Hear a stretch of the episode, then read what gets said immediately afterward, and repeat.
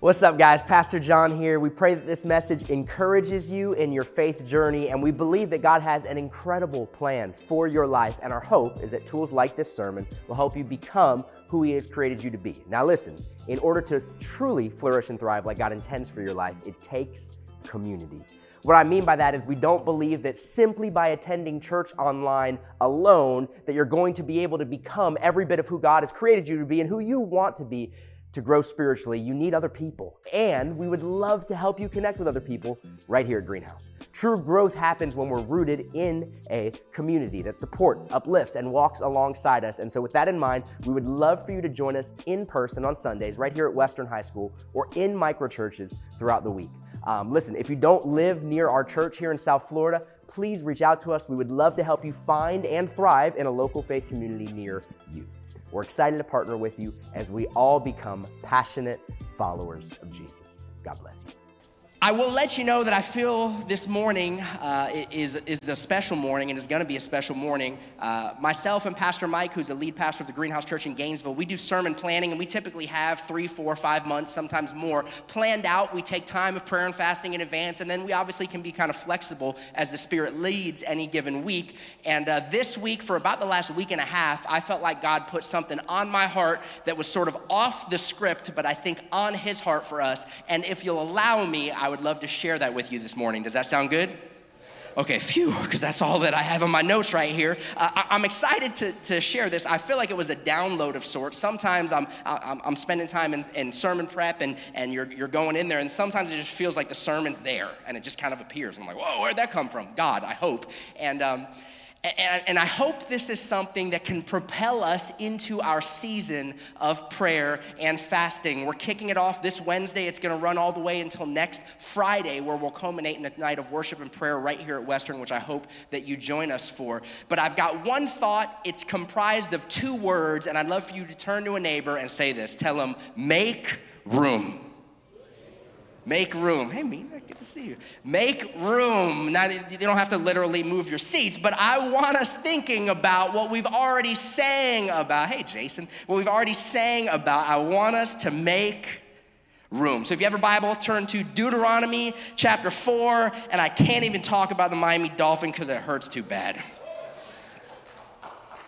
I don't know why you're clapping. I just, I forgive all of you in advance. Didn't want to look at who was clapping. Okay, verse 29. This is God speaking to Moses. Now, context matters, right? God is speaking to Moses and he's like, hey, listen, I know that I just delivered y'all from slavery in Egypt, and you would think that for the rest of your lives you're gonna love me and be so grateful. But you're not, because you're humans. You're gonna blow it, you're gonna rebel, you're gonna turn away, you're gonna forget, you're gonna get spiritual amnesia. All this is gonna happen, and it's gonna go horribly for you when you do that, because we do not thrive outside of a life giving, vibrant relationship with God. Amen. One of y'all that believes that. Okay. He says, but God already knows. And he's so humble and so loving that he has a contingency plan for your failure before you even fail. Verse 29. But if from there, the there is, is failure, is drifting, is forgetting, is flat out rebellion. But if from there you seek the Lord your God, why don't you read it with me? You will, this is a promise. But if from there, whatever the there looks like, and we're so tempted to think the there is bigger than God. Oh man, if he only knew what I did, he does. He does. But if from there, whatever you're there is, I don't care what you're there. Ooh, that rhymes, come on. But if from there you will seek the Lord your God, you will find him. If you seek him with all your heart and with all your soul. Let's pray. Lord, thank you for the promise of your word. We seek you this morning, trusting that you very much want to be found. Meet us, please. And all God's people said, Amen. Turn to your neighbor, give him a high five, give him a fist bump, give him a hug or a kiss if you're married to him.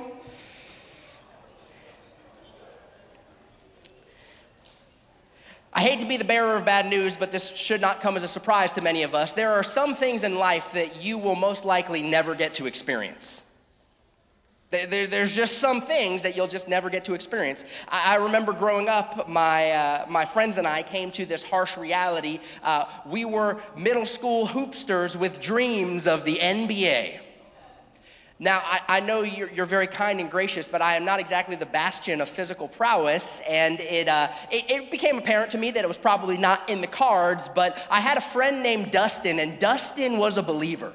Dustin was like, no, no, no. He loved basketball. He eat, breathe, sleep basketball. He loved to play basketball. Dustin was like, I'm gonna make it to the NBA. The problem is that Dustin was not good at basketball. In fact, Dustin was one of the worst at Dustin was not good enough at basketball to make the middle school basketball team, but and, and Dustin did not like to work, and so Dustin had to come to the harsh reality that while he would long for and dream for, and I know in our mentality we're like, man, you can do anything. Dustin could not make the NBA. There's just some things in life you're not gonna get to experience. If you are of my stature, you probably will not make the NBA unless you're Muggsy Bogues. And how did that even happen? Right? And, and if you're a Dolphins fan, you won't experience a playoff victory, apparently. Like, there's just some things in life. Too, is it too soon? Ow, hurts. There's just some things in life you're just not gonna get to experience. Now, thankfully, Experiencing and knowing God is not one of those things. Thankfully, that experience is a promise. God promised us his presence. God promised us his nearness. God promised us that if we seek him, we would find him. We read it in Deuteronomy 4:29. If we seek him, we will find him. If we search with all our heart and with all our soul. And it's not just God speaking to Moses. This is a promise throughout the trajectory of scripture. God says the same thing to the prophet Jeremiah in Jeremiah 29, the, the famous verse, For I know the plans I have for you, declares the Lord. Plans to prosper you and not to harm you, plans to give you a hope and a future. But it continues. Then you will call on me and come and pray to me. And what does it say? And I will listen to you. You will seek me, here it is again, and you will find me when you seek me with all your heart. This is not just some one off promise from God. This is his heart expressed over and over and over again in the scriptures. This is amazing. This is inspiring. This is hope stirring. And yet, if God promised to be found, then why does he so often feel so incredibly unfindable?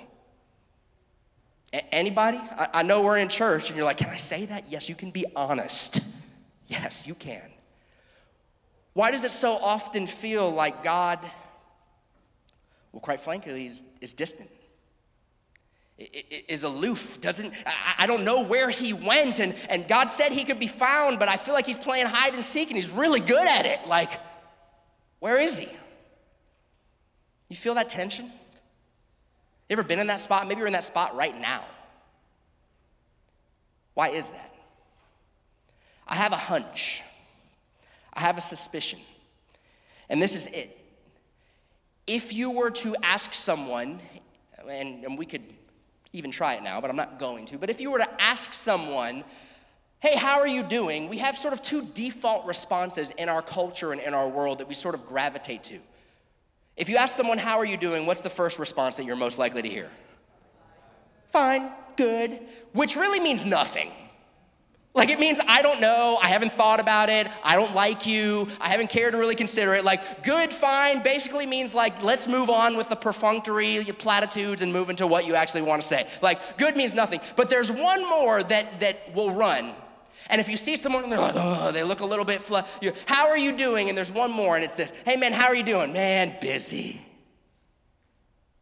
How are you? Eh, eh, let's all show of hands, like group therapy. How many of you have answered that this week? Sometimes we pair the two. Man, how you doing, bro? I'm doing good, just busy. Right? We mix the two, which means like nothing and nothing. Like, like everybody's busy. Like if you've been busy this week, raise your hand. Everybody, right? We're all just busy. How are you doing? We answer with nothing. I'm nothing and nothing. I'm good, just busy. How are you doing? I'm busy. Everyone is busy. We're all so busy. We have like AI and like robots that are smarter than most of us, and somehow we're still busy. It's unrelenting. I was deeply impacted this week by a book that I think would be a fantastic read, skim, because we're busy, over this fast. It's called The Ruthless Elimination of Hurry by John Mark Comer. It's not a new book. Some of you have maybe read it before, but it struck me in a new way this week. I want to read you an excerpt. Corrie ten Boom, who many of you remember is the author of The Hiding Place, Corrie ten Boom said that if the devil can't make you sin, He'll make you busy.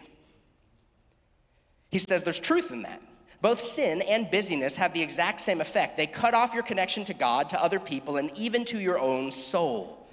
The famous psychologist Carl Jung had this little saying hurry is not of the devil, hurry is the devil. We hear the refrain, I'm great, just busy, so often that we assume pathological busyness is okay. After all, everybody else is busy too. But what if busyness isn't healthy?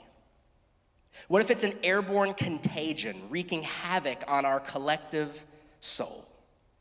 As John Ortberg has said, and I have this quote For many of us, the great danger is not that we will renounce the faith, it is that we will become so distracted and rushed and preoccupied that we will settle for a mediocre version of it.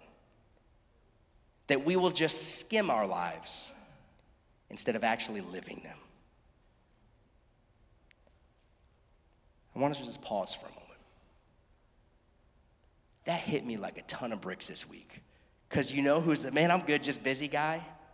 Often it's me. I say that. I do that. And I read this quote and it just stopped me in my tracks. And I don't know if it resonates with you the way it resonated with me, but I feel that tension. And this is where we're at. By the way, it's not just authors from centuries ago or decades ago, spiritual writers who are espousing the dangers. What's happening in our modern cultural moment is we have practitioners from various disciplines that are realizing the same danger and are articulating in various ways that our current modern life speed and trajectory is dangerously out of control. Psychologists and mental health professionals are now talking about an epidemic of the modern world, which they are calling, quote, hurry sickness. Hurry sickness. They actually label it as a disease hurry sickness. Here's one definition a behavior pattern characterized by continual rushing and anxiousness. Meyer Friedman, who was a cardiologist who originally coined the phrase hurry sickness, coined it after noticing, listen to this, after noticing that most of his at risk cardiovascular patients displayed a harrying sense of time urgency. He's like, what's the commonality of all of these heart attack risk victims? He's like, oh, they're rushed, anxious, and busy. It's hurry sickness. Here's how he defined it a continuous struggle, an unrelenting attempt to accomplish or achieve more and more things or participate in more and more things in less and less time. Anybody find themselves in that definition? How you doing, man? I'm good, just busy. Just busy, man. How, how's stuff going? Man, it's just, you know how it is, just busy. What, what's happening in life? Man, it's just busy. It is the operating descriptor for our modern world. Busy, it's the norm. We almost take it for granted. But what if our busyness is against us? Because it is. Because it is. Now, here's how it connects spiritually. I am convinced that one of, if not the principal keys to our struggle when it comes to our relationship with God and sensing His nearness and the closeness and the findability that He promised, it's not a word, it's okay, just track with me. I'm convinced that one of the keys to our confusion and our struggle in this arena is actually not our sin, it is our busyness. Here's why God has made provision for our sin, right? that whole the, the cross thing right? Like the, the, the, it is finished jesus dying on the cross thing. Like our sin has already been dealt with. But your busyness is a choice. And a truth can be a truth but if it is not internalized and acted on it is not impactful to the degree that you do not allow it to be. I'm convinced that one of the keys that is against us in our moment is not our sin, although that obviously is where it starts. It's our, it's our busyness. It, it keeps us from experiencing the God who promised his nearness. It, it, it keeps us from experiencing his findability. It keeps us from the peace and the flourishing that he, that he promised. Here's my core thought. And if you're taking notes, I'd encourage you to jot this down. A vibrant relationship with God is essential to your thriving. How many of you believe that? A vibrant relationship with God is essential to your thriving. And here's the great news and He is readily available to those who make room. A vibrant relationship with God, it is essential to your thriving. Only way you're gonna make it over the long haul in a healthy, thriving way, emotionally and spiritually. And He is readily available, God is, to those who make room. Here's my call, here's my challenge, here's my encouragement this morning make room. Everybody turn to a neighbor again and just tell them one more time make room. You're like, great, awesome, yes, I feel you, yes. How? Like, where do I even begin? It feels impossible. My, I don't know if I could slow down this train even if I wanted to. Thankfully, someone who loves you so, so much already came up with very specific, pragmatic answers to that question of how. And it's not me, his name is God. And I'm gonna plagiarize his thoughts from the Bible, and I am going to toss out two rhythms that I dare you to incorporate over this fast and beyond. I'm going to toss out two biblical rhythms that I dare you. For the next 30 days, it takes about 30 days to develop a habit. It takes about 90 days to see whether the habit is beneficial and or life-changing. I dare you for the next 30 days, get it in there, 90 days, give it a shot to see what happens. And see if God doesn't change your life and liberate you from the rat race of busyness. Now here's the irony the things that are required to make room, breathing room for God, for, for rest, for soul flourishing, actually take quite a bit of emotional energy and self-discipline. It takes work to rest. Anybody experienced that before? You're like, man, resting is a hard, it's hard work, but it's possible. All right, so two tangible rhythms to flourish. This is going to be a heavy on application sermon this morning. Basically, the whole rest of the sermon is application. Point number one is this I want us to consider to give ourselves to making room daily. Everybody say daily. Cada dia, every single day. Make room daily. Here's what that can look like John 15. Jesus said this He said, Abide in me, and I in you. As the branch cannot bear fruit of itself unless it abides in the vine, neither can you unless you abide in me. Now I am the vine, and you are the branches. Whoever abides in me, and I in him, he it is that bears much fruit. For apart from me, you can do, what does it say? Nothing. That's important. Apart from me, you can do nothing. Jesus says, abide. Other versions say, remain in me. Abide in me. Like, stay in this state of consistent dwelling in me. Now, you might say, well, what exactly does that mean, abiding? It seems so theoretical and esoterical. How would I even know? Well, thankfully, Jesus, as the master our communicator, goes on to articulate what he means. In verse 7, he continues in John 15. He says, If you abide in me and my words abide in you. Then you'll ask what you wish, it will be done. My Father is glorified, and you'll bear much fruit, and so prove to be my disciples. Jesus tethered and directly connected abiding in him to his word. In fact, in Psalm 119, David puts it like this He says, God, your word is a lamp to my feet and a light to my path. How many of you would be willing to say that life is difficult and confusing sometimes? So would God. In fact, David says, hey, by the way, if you've ever felt like, man, I am, I, I, mean it, I have genuine intention, I really want to do right, I'm trying to do good, but sometimes it feels like I'm stumbling around in the darkness. David says, exactly, and great news. God's word is a lamp to your feet and a light to your path. Which means if you find yourself living life where you're tripping over every obstacle, metaphorically and maybe literally, but choosing to abstain from daily time in God's word, you are choosing to stumble in the darkness every single day. God says, Don't do that. I love you. I, I, I, don't want you to have spiritually and emotionally stubbed toes that you're living life with perpetually, like you live life with turf toe. Like, get, get God's word and let it be a lamp to your feet and a light to your path.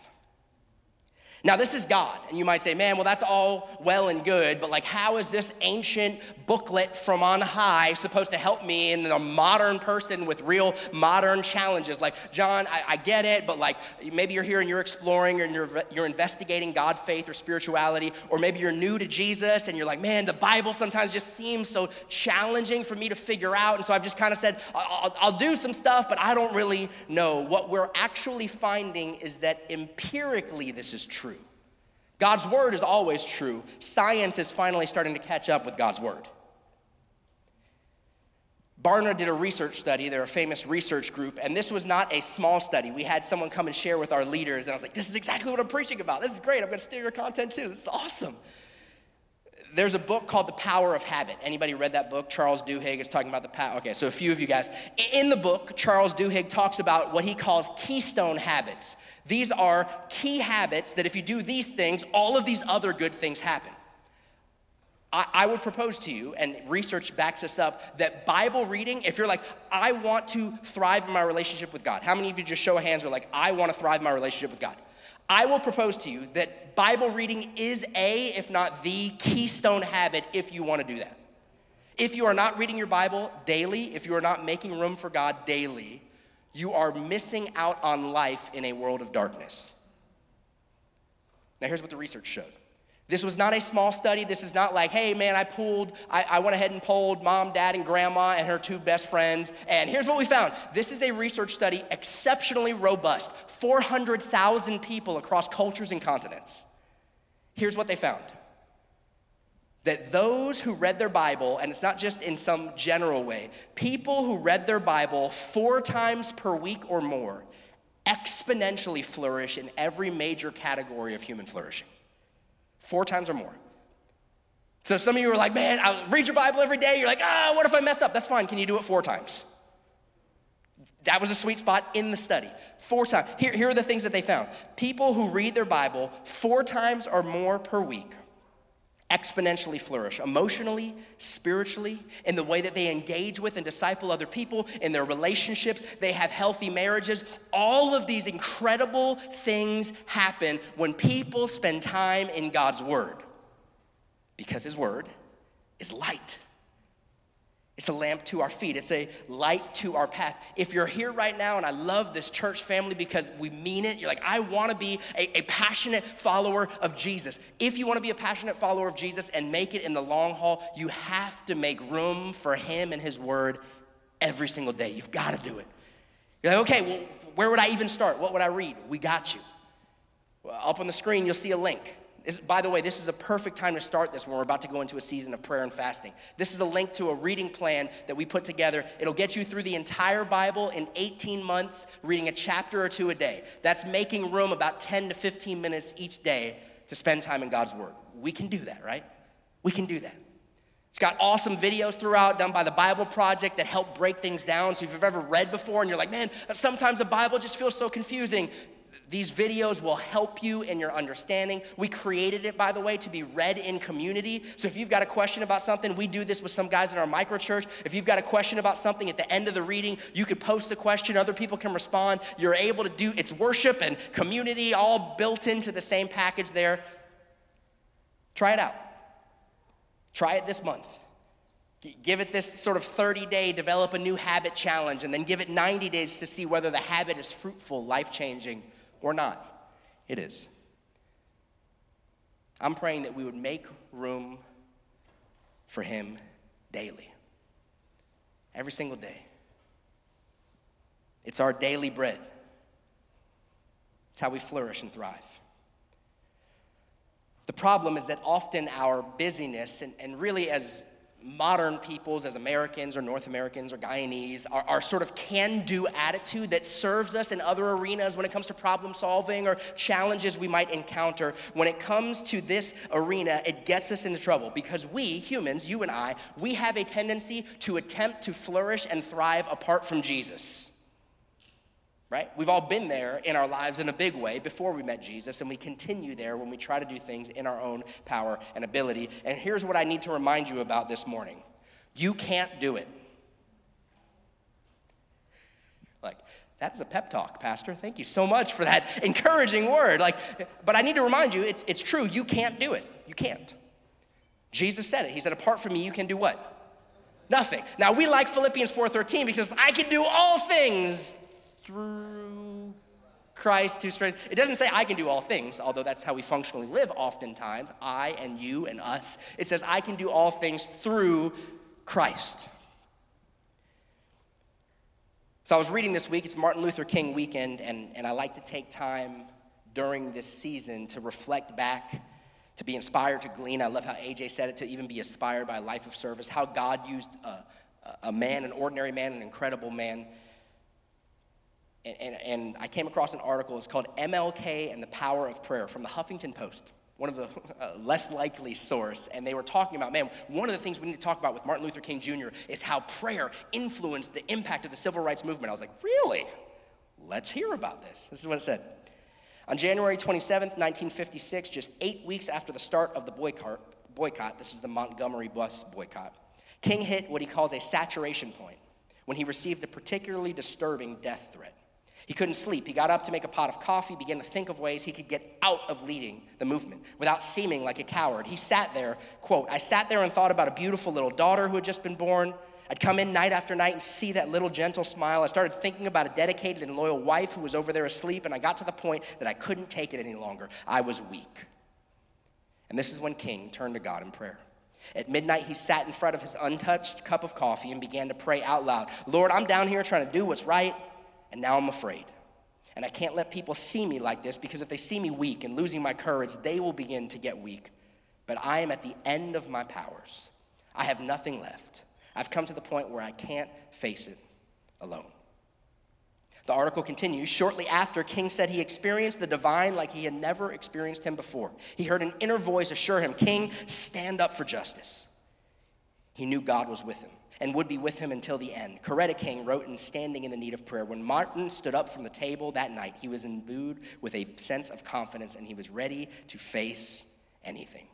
Lewis Baldwin, a professor at Vanderbilt University, said that prayer was King's secret weapon in the civil rights movement. It's the power of prayer. It's the power of making room for God every single day. A vibrant relationship with God is essential to your thriving, and He is readily available to those who make when we live lives apart from this daily abiding, apart from this daily strengthening, this daily direction, time with God in prayer and in His Word, we are functionally saying, God, I've got this on my own. And yet, so many of us know we definitely don't got this on our own, right? Amen? Anybody like, yes, I know I do not got this on my own. I'm a very different John when I connect with God in the morning than when I do not. And you are too. Make room daily. And number two, make room weekly. I'm gonna have to fly through this one. Make room weekly. Here's what I mean by this this is the biblical principle of the Sabbath. Of the Sabbath. How many of you have heard of the Sabbath before? All right, it, there are nine commandments that God gave his people. I'm just kidding, there's 10. We just live like there's nine. But there's, there's 10 commandments, and one of them is Sabbath. Now, here's the origin of the Sabbath uh, God's people are oppressed, they're living in slavery in Egypt, and they're under this Pharaoh. And this Pharaoh, when you're a slave in Egypt, how many days off you get? Zero, nada, none. You're, you're working every single day. And so this God comes along that's more powerful than Pharaoh. And the expectation of the Israelites, of the Jewish people, would have been man, if Pharaoh is so powerful and hardcore that he gives us no days off, I wonder what the yoke, if that's the yoke of Pharaoh, and this God is more powerful than Pharaoh, I wonder what his yoke is gonna be. And they're thinking intense and hardcore. And then God comes in and hears his yoke. Hey, now that I've rescued you, here's my commandment. Every six days, take a day off. They were, they were stunned. Like, wait, what? A day off every six days? We get a day off? That's amazing. That's incredible. Sabbath was a gift. For every six days of work, God says you have, you need one day of no work. Every six days of work, you need one day of no work. In fact, it was so serious, the commandment was Sabbath or die. That was a commandment in the, in, in the Ten Commandments. Like, if you don't Sabbath, you're dead. Like, you're going to get stoned and not like in the, you know, living green way. Get asked that all the time. Like, we're not a medical marijuana dispensary, but just come check us out. Just come, you know, come and see. Ain't no high like the most high. Um, so, anyway, not the point. Not the point. I distracted myself.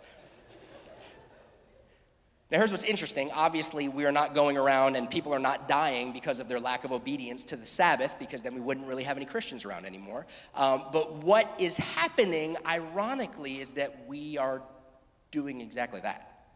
Like, I wonder if the Sabbath or die principle was not simply prescriptive of what would happen, but descriptive of what does. Remember hurry sickness? Remember the anxiety epidemic? I would argue it's Sabbath or die. It's just not physical anymore. It's what's happening to us emotionally. God says, for every six days of work, you need a day of rest. Now, this is where, shoop, we go off in two offshoots. And if we're not careful, I want to be very intentionally delicate in this matter when we talk about making room weekly, i.e., the Sabbath or Shabbat, as it would have been called in the Hebrew framework.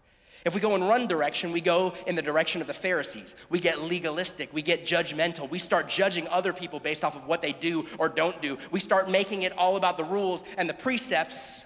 And this is not what God intended. In fact, this is what Jesus encountered with the Pharisees. Here's the direction I want us to go the Jesus direction. Jesus came in and he said, Hey, I, I, get what you're doing with the Sabbath, but you've made it this drudgery, and the Sabbath was not made. Man was not made for the Sabbath, Jesus said. The Sabbath was made as a gift for man. He said, You've taken something that God has made to be a gift and you've made it another Pharaoh, a taskmaster. Stop it. You got it all wrong. He said, This is a gift that you need. God says, Take it up with Him. You need a day every six days where you do not do any work. By the way, that's about as clear. There's a few small parameters like don't make a fire, which, you know, in modernity, we're not really doing that these days. There's a few parameters, but for the most part, here's the command of Sabbath Exodus chapter 20, verse 9. Remember the Sabbath, keep it holy, set apart, distinguished. Six days you shall labor and do your work, but the seventh day is a Sabbath to the Lord your God. On it you shall not do any work or anybody in your household or any of your no one does any work on the sabbath. Here is what i have come to find. In the lash family we do our sabbath. We, we do ours. We're, we're, friday night to saturday night. Paul goes on later and he says hey listen don't obsess about the day and when it is. Like some people consider this day some people consider another day. The principle here is every six days of work you need a day of no work. Here's what it looks like in our household and i would love for you to try this in yours.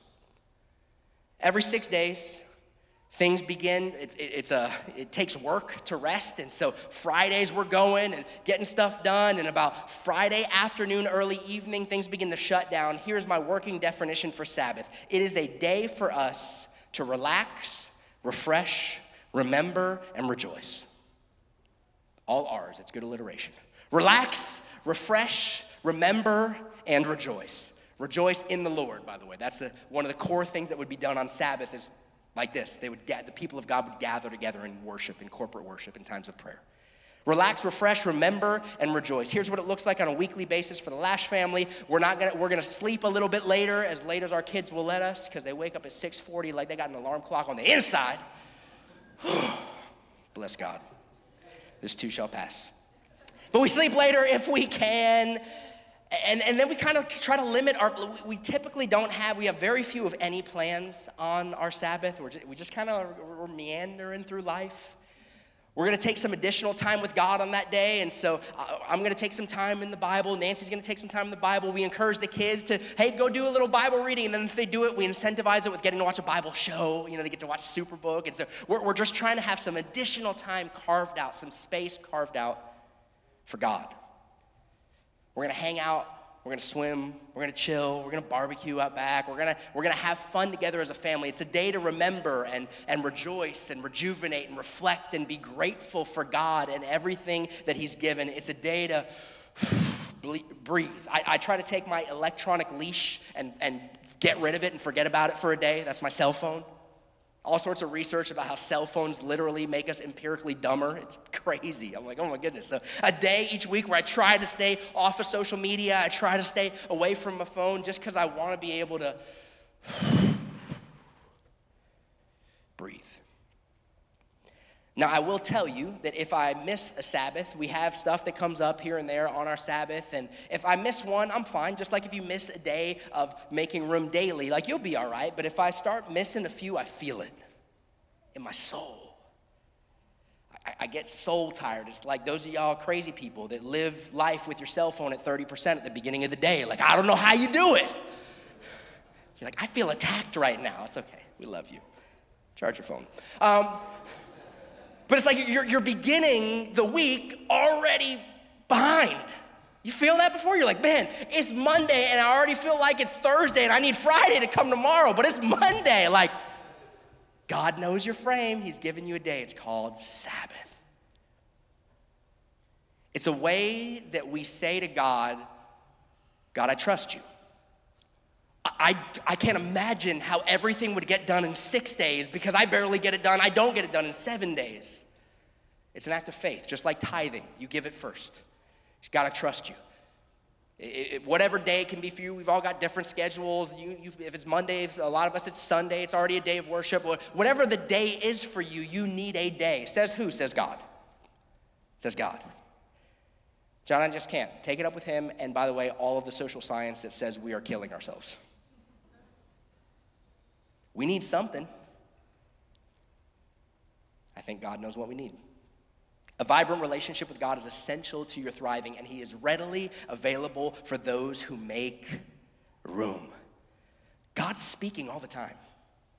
What if the answer to your conundrum was right at the other end of an intentional pause?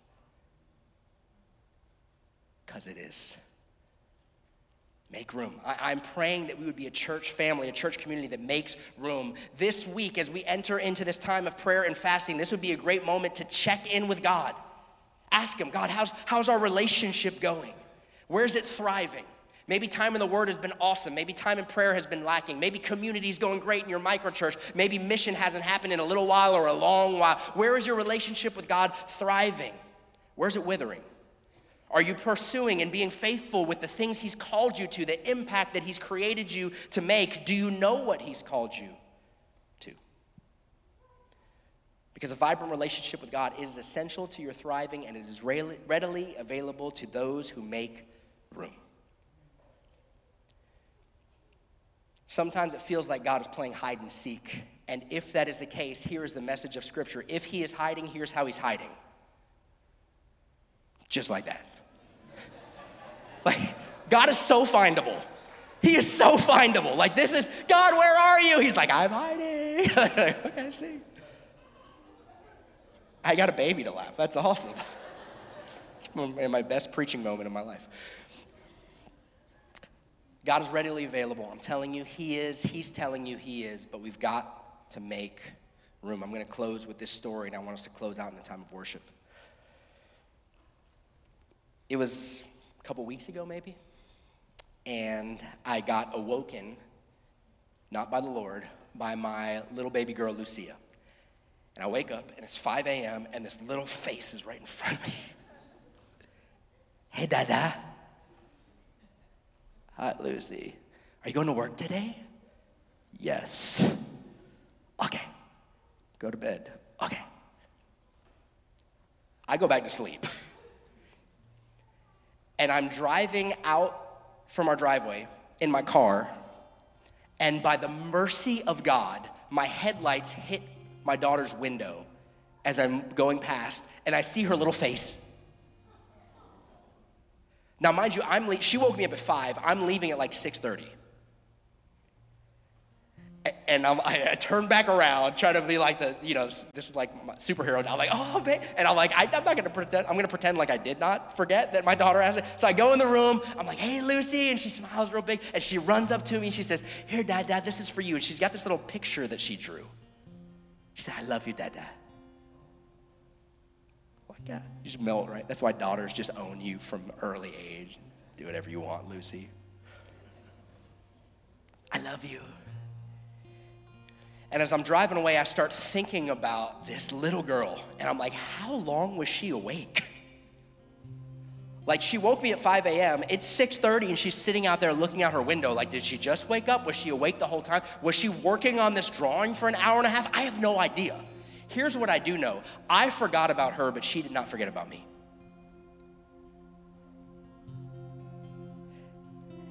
And then I start thinking about God. And I start thinking about this God who makes himself so readily available to us. I mean, if you think about it, you ever met a busy person and you're so honored when they give you a slot in their calendar? He's God. I don't know if there's anyone with higher prerogatives and a busier individual. And God says, hey, by the way, I cleared my calendar for you. Anytime you want to hang out, I'd love to talk. And we drive out of the neighborhood day in and day out. And he just keeps sitting there with this little picture at the window. Not that he's desperate, but he loves us. And he's available. And he's near and he's close and he's present. And I start thinking about my little baby girl, and I'm like, man, Lucy, you just preached a sermon to me more profound than anything you will ever know. I, Lord, I repent. I remember, like, when the moral of the story, the hope for humanity, the good news for you and I, the gospel, is that you and I, when we were too distracted and busy, when we stopped, when we forgot to look for Him, He came searching for us. He leaves the 99 to find the one. It says, Behold, I stand at the door and I knock. Jesus says, I am available. We need him daily. We need him weekly. We must make room for him. But while we got distracted in our busyness, he came down and gave his life for us. And this week, this moment, this time of prayer and fasting is a time where we are allowing ourselves additional room to remember. You don't have to work for love and affirmation, you already have it. You don't have to work for significance, He already gave it to you. You don't have to work to be seen, to be valued, to be unconditionally loved and accepted. He's already said, You're enough. Will we make room to seek Him and find Him? Let me pray for us. Jesus, you're amazing. And my prayer for our church family is that we would reject the unsustainable rhythms of our culture and embrace at least two of these rhythms that you've laid out, that we would make room for you daily in prayer, in your word, that we would make room for you weekly in a day of Sabbath rest and rejuvenation, a time for God, a time for family, a time to be grateful for the life you've given us. Lord, right now, would you move on our hearts? Would you remind us of your nearness, of your goodness, of your love?